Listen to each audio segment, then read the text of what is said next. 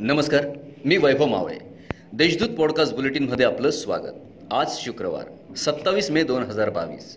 ऐकूयात जळगाव जिल्ह्याच्या ठळक जिल्हाभरातून महिला तक्रार करण्यासाठी येत असतात परंतु त्यांना बसण्यासाठी पुरेशी जागा नव्हती. म्हणून जिल्हा पोलीस अधीक्षक कार्यालयात महिला नवीन कक्षाचे उद्घाटन करण्यात आले. या ठिकाणी येणाऱ्या प्रत्येक तक्रारदार महिलेचं समाधान होणार असून जास्तीत जास्त तक्रारी तडजोड करण्यावर भर राहणार असल्याचे प्रतिपादन पोलीस अधीक्षक डॉक्टर प्रवीण मुंढे यांनी केलं आहे दीनदयाल अंत्योदय योजना राष्ट्रीय नागरी उपजीविकेअंतर्गत प्रधानमंत्री सूक्ष्म अन्न प्रक्रिया उद्योग योजनेनुसार बीज भांडवल वाटप कार्यक्रमाचे आयोजन महानगरपालिकेच्या दुसऱ्या मजल्यावरील सभागृहात करण्यात आले होते.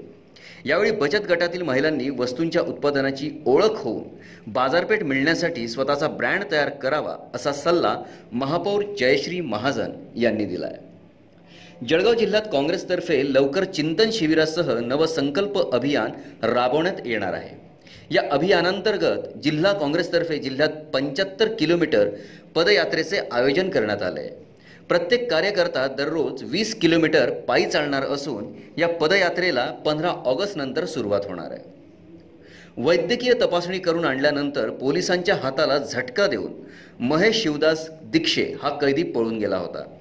या प्रकरणी ड्युटीवर असलेले बाजारपेठ पोलीस ठाण्याचे कर्मचारी अमित राजू तडवी व ईश्वर संजय भालेराव या दोघांवर जिल्हा पोलीस अधीक्षक डॉक्टर प्रवीण मुंढे यांनी निलंबनाची कारवाई केली आहे.